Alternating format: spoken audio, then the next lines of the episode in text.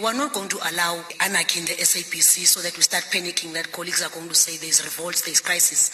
You go to check us, there'll be one or two people who will descend, they'll be taken to DC. It's an internal matter of employer and employee.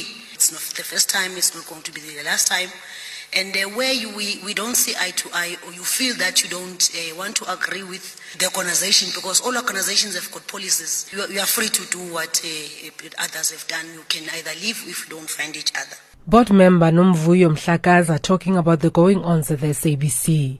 The corporation has been making headlines following the resignation of its acting CEO and the suspension of some staff members. Board chairperson Mbulaheni Maguvhe reiterated Mhlakaza's sentiments. What worries me though is that when we discipline people who do not adhere to our, to our policies, it is interpreted as censorship.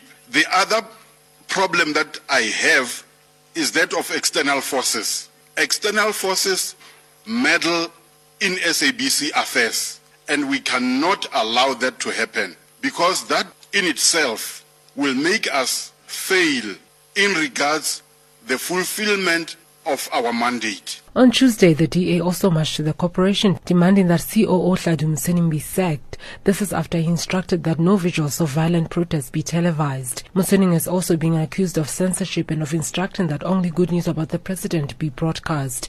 DA leader Mmusi Maimane says it's clear Motsoeneng is occupying the wrong position. Hlaudi Motsoeneng cannot stand to be COO of the SABC. But instead, he did not learn even from Jacob Zuma.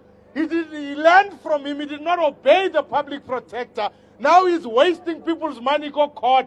We are saying, Hlaudi, listen to the public protector. You must go. The board did not take kindly to Maimane leading a march to the SABC. Maguvhe says this is politicizing the issue and politicians would do well to sort out issues in parliament. But the chairperson of the parliament's portfolio committee for communication, Humphrey Maxegwana, says he's deeply concerned about the recent developments at the SABC, especially with regards to the resignation of Matthews. For him to resign so hastily, it's concerning the committee. But we, we really, as a committee, not engaged the reasons as to why. He did that because we're not in parliament.